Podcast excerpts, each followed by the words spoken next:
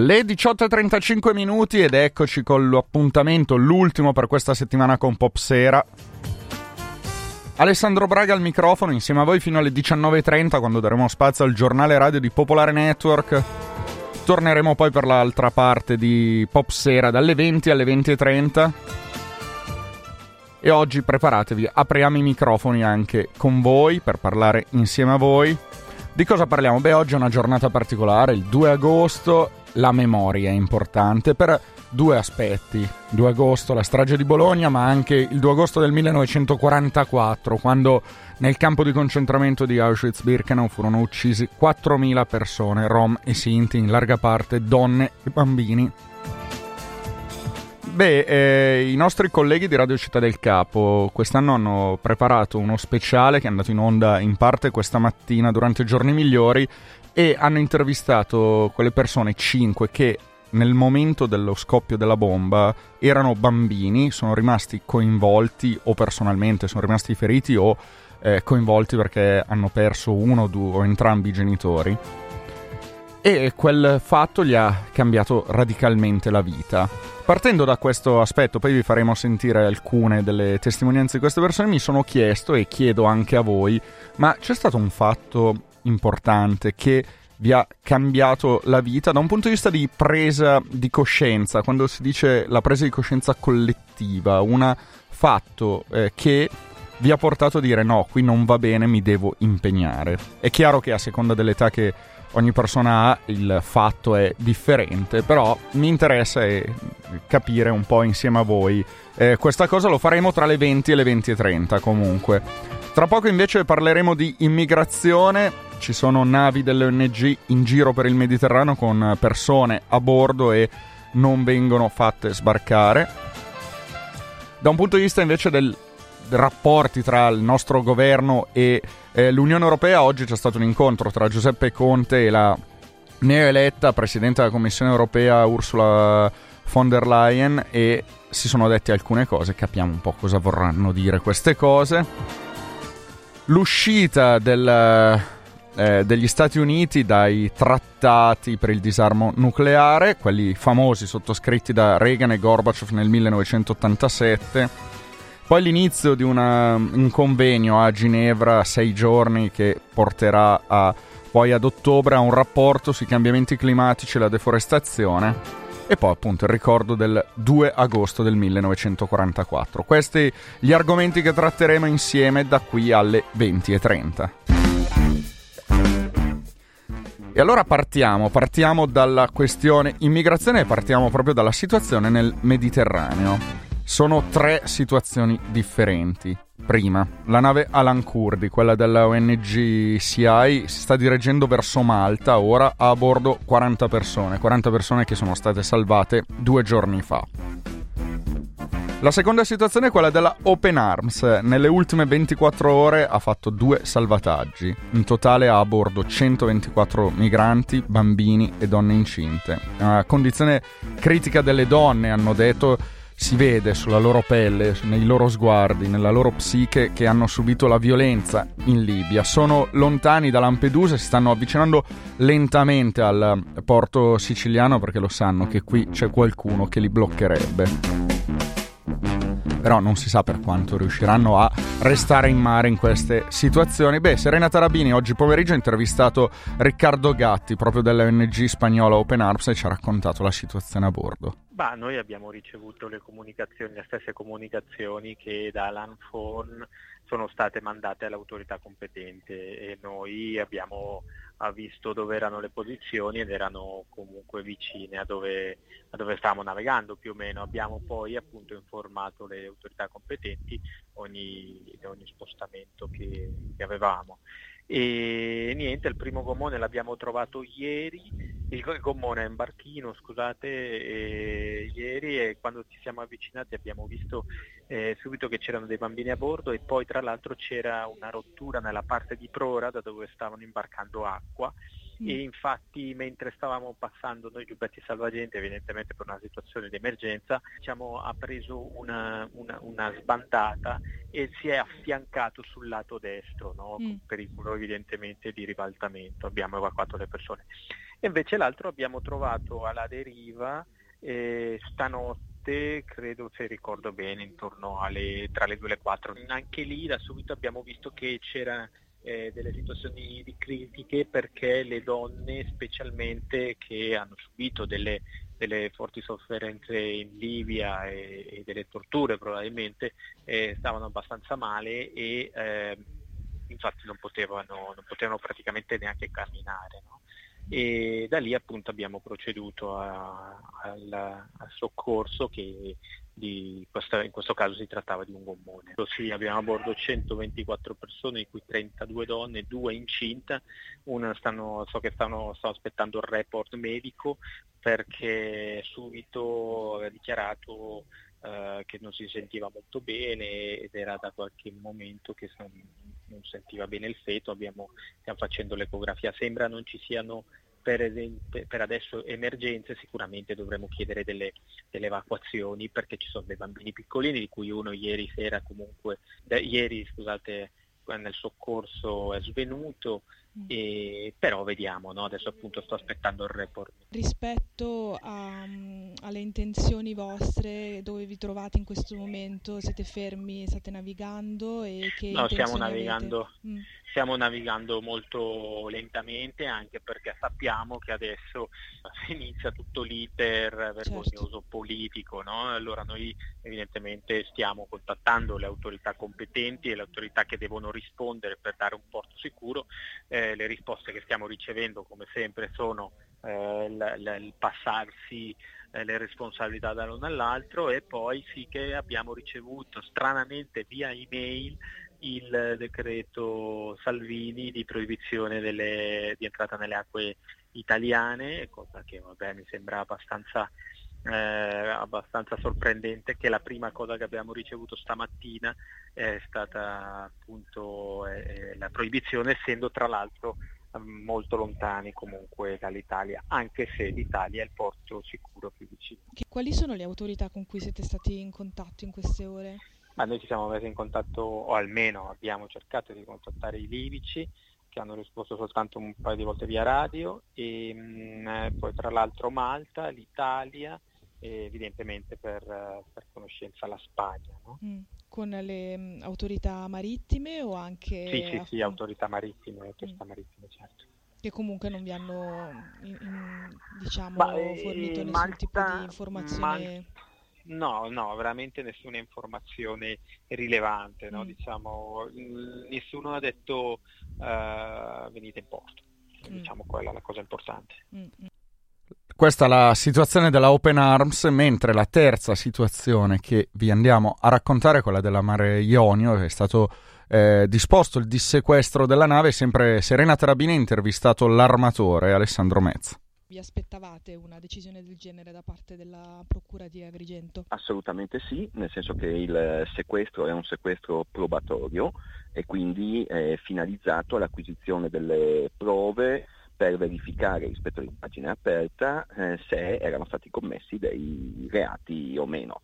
Quindi eh, era ovvio che prima o poi si arrivasse al dissequestro, noi speravamo e auspicavamo che fosse addirittura prima, però siamo ben contenti e felici che sia arrivato oggi. Ricordiamo come e perché è avvenuto questo sequestro provatorio. Allora, il, il sequestro è arrivato a fronte di un uh, salvataggio in, uh, in mare, nel Mediterraneo centrale, eh, di 39 persone, tra cui alcune bambine, donne, ragazzi, uomini che eh, avevamo effettuato come, cioè, con, con, la nostra presenza eh, nel, nel, Mediterraneo centrale. Eh, quel, quel, salvataggio aveva fatto sì che, eh, così come previsto dalle procedure, eh, le normative, le convenzioni internazionali, eh, noi richiedessimo il POS quindi il porto sicuro eh, più vicino per poter eh, concludere il salvataggio con lo sbarco delle persone salvate e, e lo avevamo richiesto a, agli MRCC, che sono i centri di coordinamento marittimi di Italia e Malta, visto la posizione in cui, eh, in cui eravamo. Eh, a fronte dell'indicazione da parte del Viminale eh, di eh, portare quelle persone in Libia, noi avevamo ovviamente risposto che non potevamo e non volevamo riportare quelle persone in Libia perché riportarle in Libia significa commettere un reato, un crimine. Eh, non si possono riportare nei, nei, paesi in guerra le persone che fuggono dai paesi in guerra. E quindi questo eh, aveva fatto sì che noi eh, arrivassimo al, verso nord, siamo arrivati siamo nelle acque territoriali e siamo sbarcati a Lampedusa nel momento in cui ci è stato dato l'ok per, per andare in, in porto questo ha fatto sì che si aprisse una, un'inchiesta per eh, valutare se, eh, se, ci fosse, se, ci fossero le condizioni per un uh, reato di favoreggiamento dell'immigrazione clandestina. Mm-hmm. quindi questo è il, il, tema, questo è il punto eh, a cui noi abbiamo sempre detto, noi speriamo e auspichiamo di arrivare a un processo perché il processo è uno dei luoghi in cui si può affermare se il, la Libia è o meno un porto sicuro e quindi conseguentemente se noi abbiamo commesso un reato nel non, eh, nel non portare quelle persone in Libia o meno. Noi, eh, a fronte di quanto afferma l'ONU, l'UNHCR, tutti gli organismi internazionali, il ministro degli esteri eh, del nostro paese, la Commissione europea e tutti eh, affermano che la Libia non è eh, un certo. porto sicuro. Però ancora oggi, anzi ieri nella fattispecie, il Viminale ancora dà indicazione, eh, ieri è capitato la CI, che eh, effettuano un salvataggio di riportare quelle persone in Libia. Quindi noi vogliamo un processo in cui ognuno si assume le proprie responsabilità. Per il futuro che programmi avete? Adesso sostanzialmente la, la barca può ritornare in mare. I nostri, I nostri, piani sono quelli di eh, ritornare nel Mediterraneo centrale prima possibile. Dopo due mesi di, di sequestro abbiamo la necessità di ripristinare le, eh, le dovute attrezzature e quanto, e quanto, possiamo, perché nel momento in cui andiamo sotto sequestro non puoi, eh, non puoi effettuare tutta una mm-hmm. serie di lavori, di messa a punto, eh, di rifornimenti, quindi effettuate queste, queste, cose, indicativamente noi prevediamo tra i 10 e i 15 giorni per poter eh, ritornare in mare. E allora, mentre nel Mediterraneo la situazione è questa, oggi a Roma il Presidente del Consiglio, Giuseppe Conte, ha incontrato la nuova Presidente della Commissione europea, Ursula von der Leyen. Eh, sono stati diversi i temi sul tavolo, ma centrale è stata proprio la questione dell'immigrazione. La neopresidente ha detto che vuole proporre un nuovo patto per l'immigrazione, ma eh, partiamo proprio da qui, da questo nuovo patto e sentiamo l'intervista realizzata da Lele Liguori a Pier Virgilio Dastoli, analista europeo e presidente del Consiglio italiano del Movimento Europeo. Beh, intanto ha in mano la proposta fatta dalla Commissione Juncker di modifica del regolamento di Dublino approvata a larga maggioranza con delle modifiche anche innovative e più ambiziose da parte del Parlamento europeo uscente, quindi già c'è una base, una base che in qualche modo corregge considerevolmente il principio del paese di prima accoglienza e stabilisce questa regola che è stata proposta dalla Commissione anche il principio della ricollocazione non volontaria ma obbligatoria. Quindi la base è quella e da quello che si deve partire. Purtroppo il Consiglio europeo del giugno del 2018 ha deciso una cosa a mio avviso illegale, quella secondo il quale il regolamento di Dublino si modifica all'unanimità, mentre è una procedura ordinaria in cui il Consiglio e il Parlamento decidono a maggioranza e ha deciso anche che la ricollocazione è volontaria. La Commissione eh, van der Leyen dovrà riprendere da quel punto di partenza della Commissione e chiedere il sostegno del Parlamento, che certamente ci sarà, e il sostegno della maggioranza dei Paesi membri. È da lì che si parte per il patto per l'immigrazione e l'asilo. La Presidente della Commissione stamattina quando si riferiva alle procedure per la gestione del, delle migrazioni, lei ha parlato esplicitamente di procedure umane come caratteristica de, de, su cui appunto le nuove norme dovrebbero fondarsi, quasi a dire che oggi c'è qualcuno in Europa che quelle procedure umane non le prevede. C'è un riferimento, sembra, no, al, al governo italiano a come si è comportato finora. Beh, c'è quello c'è anche il fatto che i richiedenti asilo non possono essere considerati come delle valigie, cioè la ricollocazione deve tenere conto anche nel loro interesse, ma anche nell'interesse dei paesi membri, te, che la ricollocazione deve avvenire anche tenendo conto dei legami che i richiedenti asilo hanno con le loro famiglie o con loro, i loro ambienti etnici, diciamo. Quindi la collocazione deve avere anche un aspetto umano e anche la gestione dei flussi migratori, quindi l'accoglienza in primo luogo nei paesi in cui arrivano, deve avere una forte dimensione umana. La, la Presidente ha aggiunto anche un'altra cosa non marginale, che la solidarietà non è a senso unico.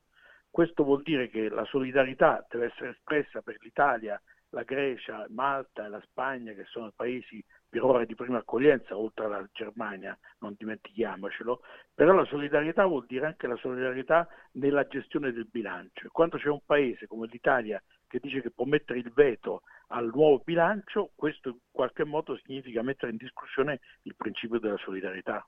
Quindi il riferimento a quella solidarietà non a senso unico era proprio sulle questioni che riguardano il bilancio, perché questo non era Beh, chiaro. Mm.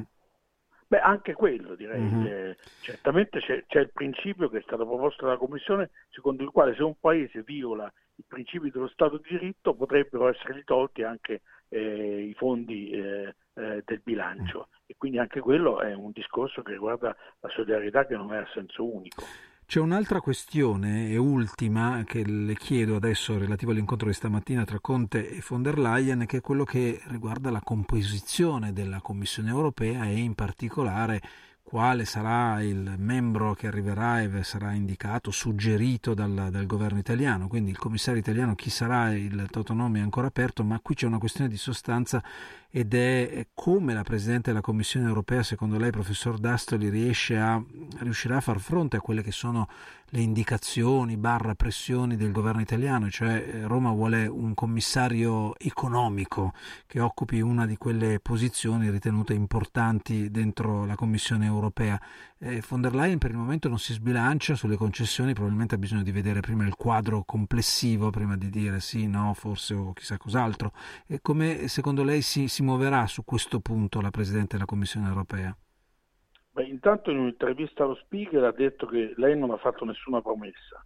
Ha chiesto a tutti i governi di darle due nomi, uno donna e un uomo, in modo tale da avere una commissione di 14 donne e di 14 uomini e questo insisterà molto su questo punto, quindi il governo italiano dovrà offrire una rosa di due nomi, una donna e un, e un uomo. Per quanto riguarda il portafoglio economico, di, di commissari che si occupano di economia ce ne sono vari. La concorrenza, mi sembra difficile che si possa ottenere la concorrenza, la politica industriale che è una politica di appoggio, non una politica di competenza forte dell'Unione. La, commiss- la Presidente immagina di avere sei vicepresidenti, non sette come la Commissione attuale. Tra questi sei vicepresidenti ci sono tre che si occuperanno di economia, l'Unione Economica e Monetaria, eh, la Way of Life e il Green New Deal mi sembra un po' difficile che l'Italia possa ottenere uno di questi tre portafogli, quindi l'Italia rischia di non avere un vicepresidente, tenendo anche conto del fatto che, come sappiamo, i commissari devono passare attraverso le forche caudine delle eh, votazioni di fronte al Parlamento. Quindi eh, c'è un problema anche politico. La Commissione, tutti vogliono che sia politica, la Commissione deve essere espressione di una maggioranza politica nel Parlamento europeo e quindi siccome il voto sulla Commissione, contrariamente a quello del Presidente, è a, è a scrutinio eh, pubblico, mm. trasparente, non come la von der Leyen con lo scrutinio era segreto, eh, sarà pubblico chi sosterrà eh, la nuova Commissione. Quindi chi si vuole sostenere l'insieme dei commissari deve entrare a far parte della maggioranza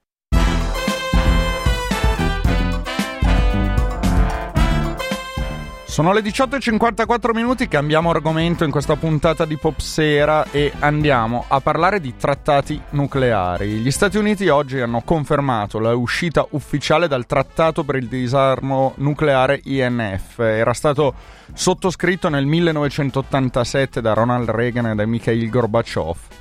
La motivazione accusano la Russia di essere la sola responsabile della fine dell'accordo, un accordo che segnò una tappa davvero cruciale nel disgelo e verso la fine della guerra fredda. Insomma, oggi si può dire che quel trattato, proprio simbolo, è giunto definitivamente alla fine, al pensionamento di eh, quello che ha fatto. Gianluca Pastori, buonasera e benvenuto.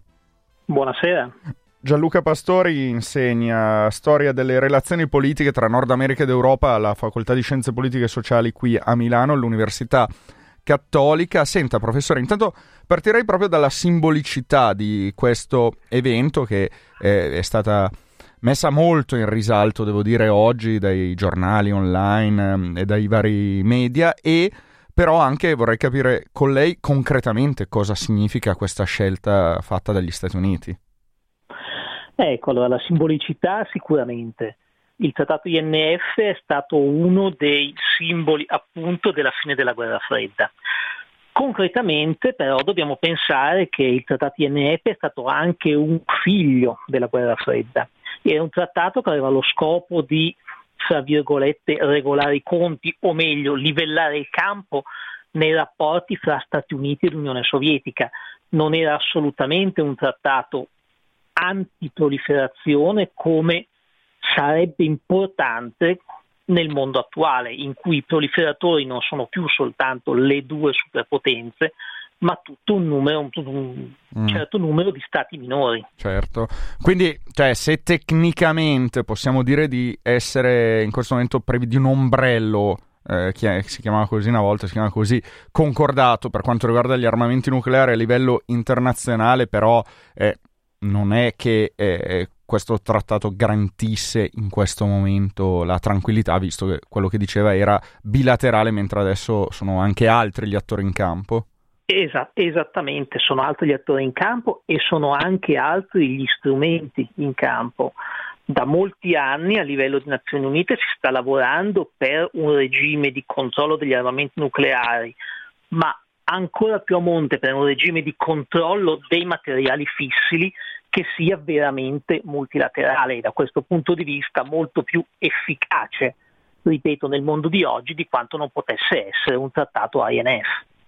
Sicuro. Senta, eh, professor Pastori, un'ultima domanda. Qui eh, si sta parlando di eh, questa uscita eh, decisa dagli Stati Uniti da questo trattato. Accusano la Russia. La Russia, dal, dal, suo punto di vista, accusa gli Stati Uniti di essere responsabile della fine di tutto questo.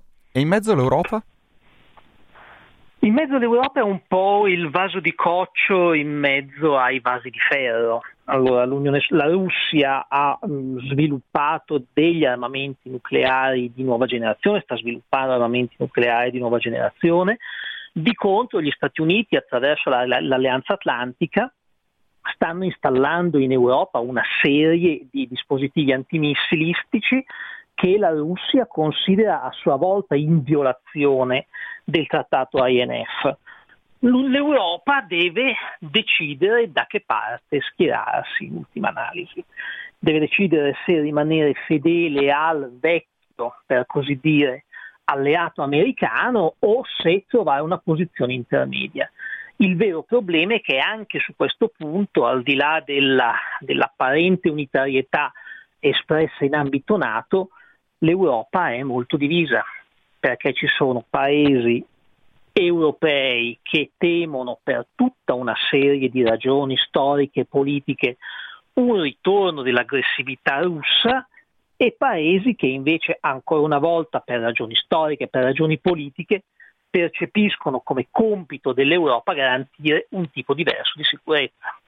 Quindi sostanzialmente l'Unione Europea è resta in una posizione ancellare o da una parte o dall'altra intermedia, ma non riesce in questo momento ad assumere una posizione eh, più forte in, nel, nel mondo sostanzialmente. Sicuramente teniamo anche conto che in queste settimane l'Unione Europea è un po' un'anata zoppa, mm. nel senso che siamo ancora nella fase di definizione di quelle che sono le istituzioni della nuova Unione Europea. C'è stato il voto per il Parlamento, ci sarà nelle prossime settimane la nomina della Commissione, ci sarà la definizione dell'alto rappresentante, quindi della persona che deve fare la politica estera europea. E in questo momento questa persona, sì, Federica Mogherini, è comunque una figura in via di dimissione. Mm, certo. E questo toglie credibilità. Professor Gianluca Pastori, la ringraziamo moltissimo. Buona serata. Grazie a voi, buona serata. Sono le 19 in punto, qualche secondo di eh, pubblicità e poi noi torniamo ancora insieme.